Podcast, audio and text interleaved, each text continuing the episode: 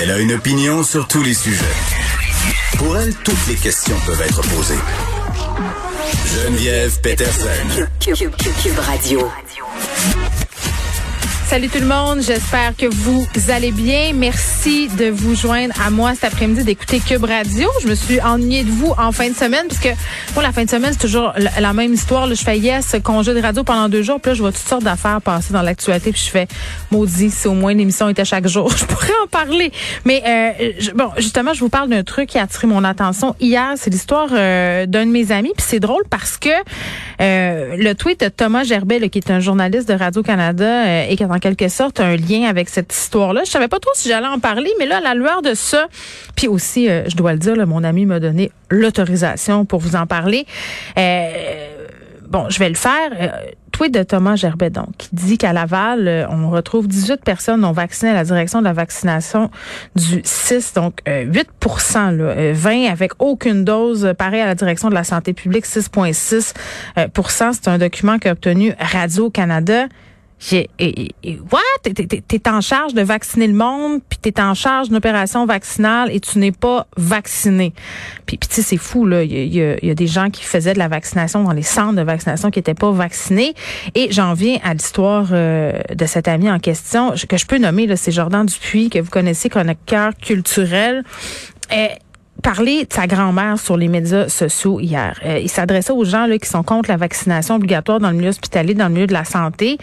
Puis on se dit tout le temps, puis on entend toutes plein d'histoires. Ah, mais là, les gens sont protégés. Euh, c'est une infime minorité qui ne veulent pas se faire vacciner. Mais ça a quand même des répercussions, et ça en a eu dans la vie euh, de la famille de Jordan, qui est, bon, qui est une grand-mère dans un CHSLD un employé non vacciné, donc quelqu'un qui a à interagir avec les patients, qui est en charge de protéger et de soigner des personnes, euh, ben il a transmis la COVID à un patient vulnérable. Donc ce préposé-là, qui n'est pas vacciné, transmis la COVID à un patient vulnérable et vacciné.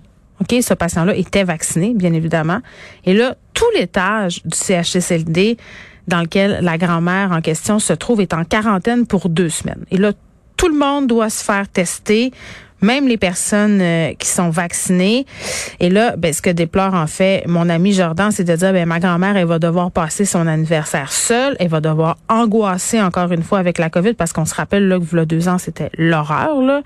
Euh, les personnes âgées isolées, les personnes âgées qui peuvent pas sortir de leur chambre, qui peuvent pas aller manger dans la cafétéria, qui se laissent vraiment dépérir. Là. La santé psychologique des aînés, euh, qui a eu vraiment, vraiment, vraiment, vraiment, bon, des, des répercussions très, très négatives par rapport à tout ça. Donc, pendant deux semaines, juste parce qu'un bozo a décidé qu'il croyait pas à la vaccination, ben c'est tout le monde qui paye. Et ce patient-là vulnérable qui a pogné la COVID et tout l'étage qui est en quarantaine euh, parce que bon, la vaccination obligatoire n'est pas encore arrivée. On vous le rappelle, ça arrive le 15 octobre.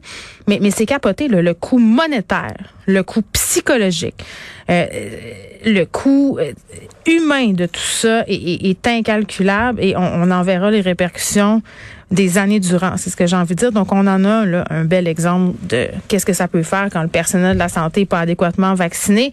Et moi, je ne sais pas qu'est-ce qu'on attend pour vacciner aussi de façon obligatoire les profs, les éducatrices en garderie, toutes les personnes qui travaillent avec des gens vulnérables.